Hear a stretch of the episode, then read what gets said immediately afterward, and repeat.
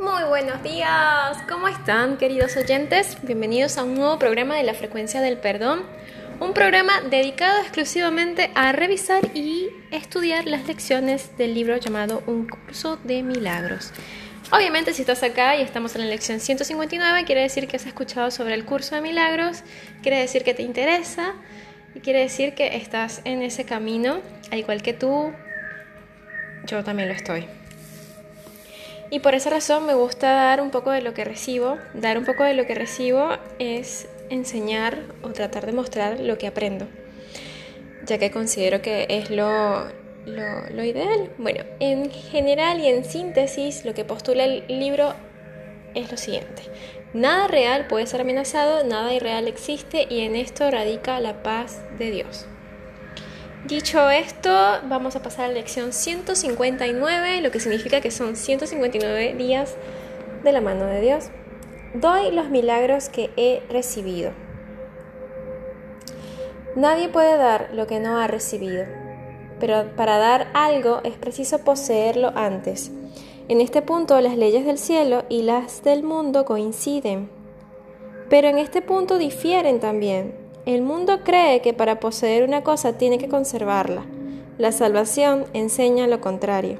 Dando es como reconoces que has recibido. Es la prueba de que lo que tienes es tuyo. De hecho, el mundo no solo cree que para poseer algo tienes que conservarla, sino que para poseer algo el otro pierde algo. Y en este caso no es eso. Comprendes que estás sano cuando ofreces curación. Aceptas que el perdón se ha consumado en ti cuando perdonas. En tu hermano te reconoces a ti mismo, y así te das cuenta de que eres pleno. No hay milagro que no puedas dar, pues todos te han sido dados. Recíbelos ahora abriendo el almacén de tu mente, donde se encuentran, y dándoselos al mundo. La visión de Cristo es un milagro. Viene de mucho más allá de sí misma, pues refleja el amor eterno y el renacimiento de un amor que, aunque nunca muere, se ha mantenido velado. La visión de Cristo representa el cielo, pues lo que ve es un mundo tan semejante al cielo que lo que Dios creó perfecto puede verse reflejado en él. En el espejo tenebroso que el mundo presenta, solo se pueden ver imágenes distorsionadas y fragmentadas. El mundo real simboliza la pureza del cielo.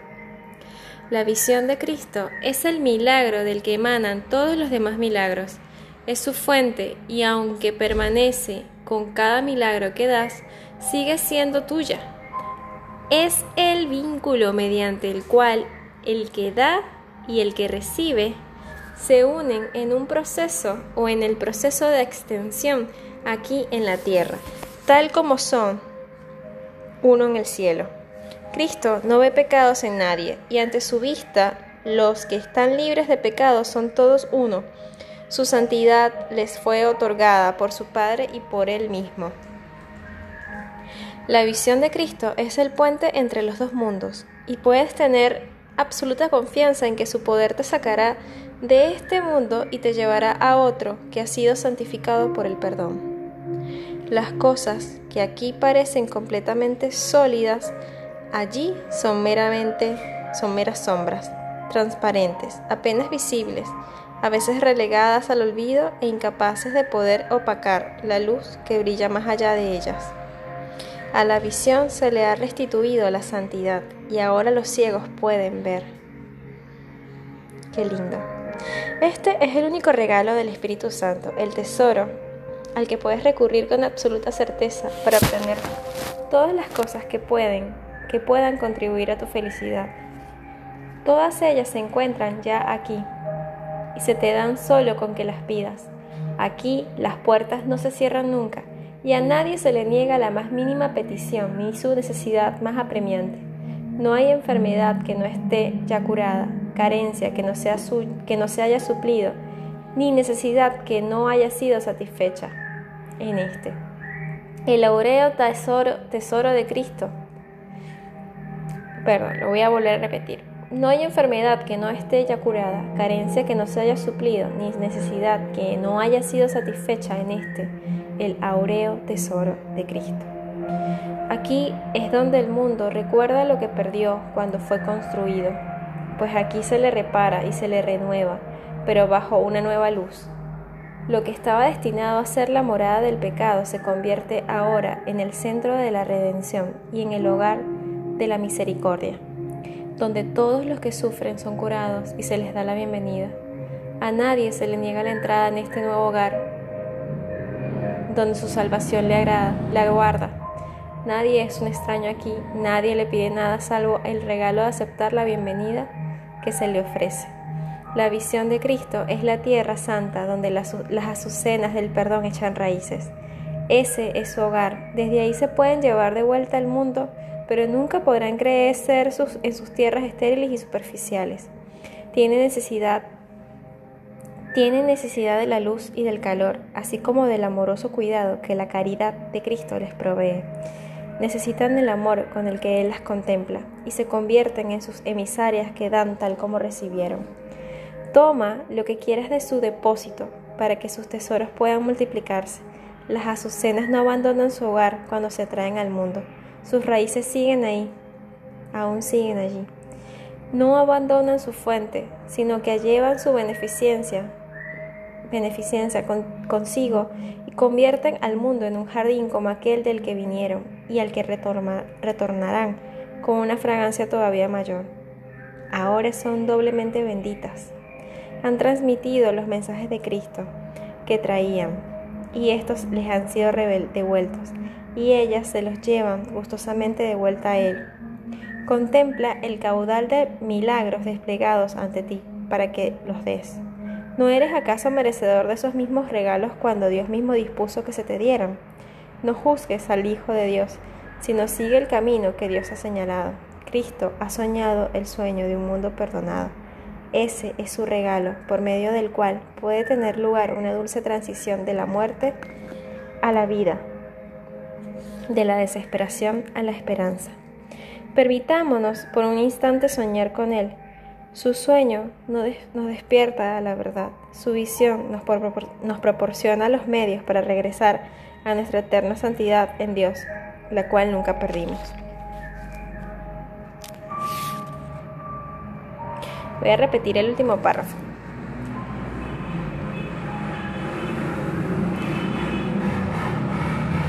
Contempla el caudal de milagros desplegados ante ti. ¿Para qué los des? ¿No eres acaso merecedor de esos mismos regalos cuando Dios mismo dispuso que se te dieran? No juzgues al Hijo de Dios, sino sigue el camino que Dios ha señalado. Cristo ha soñado el sueño de un mundo perdonado. Este es su regalo, por medio del cual puede tener lugar una dulce transición de la muerte a la vida, de la desesperación a la esperanza. Permitámonos por un instante soñar con Él. Su sueño nos despierta a la verdad. Su visión nos proporciona los medios para regresar a nuestra eterna santidad en Dios, la cual nunca perdimos. En realidad, esta lección es bastante parecida a la anterior, de dar y recibir. Y uno, uno otorga el perdón, la, la anterior, la lección anterior fue muy linda por eso también, porque es como que no solamente ocurre un milagro en ti cuando tú das el perdón, porque el perdón es para ti mismo, de hecho. Nada va a cambiar en la persona a la que le ofreces perdonar, nada, absolutamente nada, ella va a seguir siendo lo que es o no, o lo que tú crees ver de ella. Pero el perdón es única y exclusivamente para ti. El que se siente aliviado, tranquilo, relajado, cuando lo da, eres tú.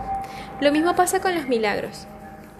Los milagros, el milagro en sí, y eso lo entendí a medida que iba leyendo el curso, el milagro eh, en realidad es el cambio de percepción.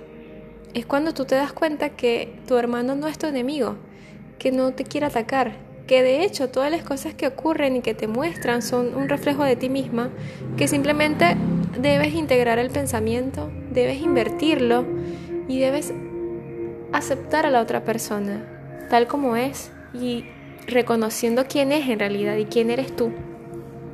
Entonces, cuando tú reconoces quién eres tú y quién es tu hermano, el milagro ocurre en ti y ese milagro lo estás expandiendo. Eso es lo que dice acá el libro. no se refiere a grandes milagros como por ejemplo caminar por el agua, que esas cosas podríamos hacerlas. Cuando la mente esté curada y cuando nos reivindiquemos y nos ajustemos a la visión de Cristo, que es la que estamos pidiendo hoy. Pero el milagro, el milagro que estamos dando, que estamos ofreciendo a la humanidad, es ese cambio de percepción. Es cuando tú te das cuenta que esa persona no es tu enemiga, que esa persona está en su perfecto lugar y lo aceptas. Y ahí cambia la percepción, cambia cuando te das cuenta de que esa persona en realidad es tu hermano, es un hijo de Dios y que debes amarlo y que debemos amarnos. Entonces, otorga ese milagro a todas las personas que conozcas, cuando vas al supermercado, cuando vas a, a, a algún sitio, cuando vas a trabajar, cuando vas a entrenar, cuando vas a comer, con todas las personas que te encuentres en el camino. Dales ese milagro, otórgalo, doy el milagro que recibo, porque ya tú lo recibiste, ya tú estás seguro, quédate tranquilo, que eso es una de las cosas más lindas de todas también, que nos da tranquilidad, nos da paz, es como que estamos tranquilos y seguros, yo, yo no me preocupo por, sí me preocupo porque a veces me olvido, pero estás seguro de que estás con Dios, porque está en ti, porque mora en ti, y porque no hay nada que te pueda lastimar. Entonces, con esa seguridad, da el milagro que recibes. Gracias por acompañarme una vez más en esta frecuencia del perdón y nos vemos mañana. Hasta luego.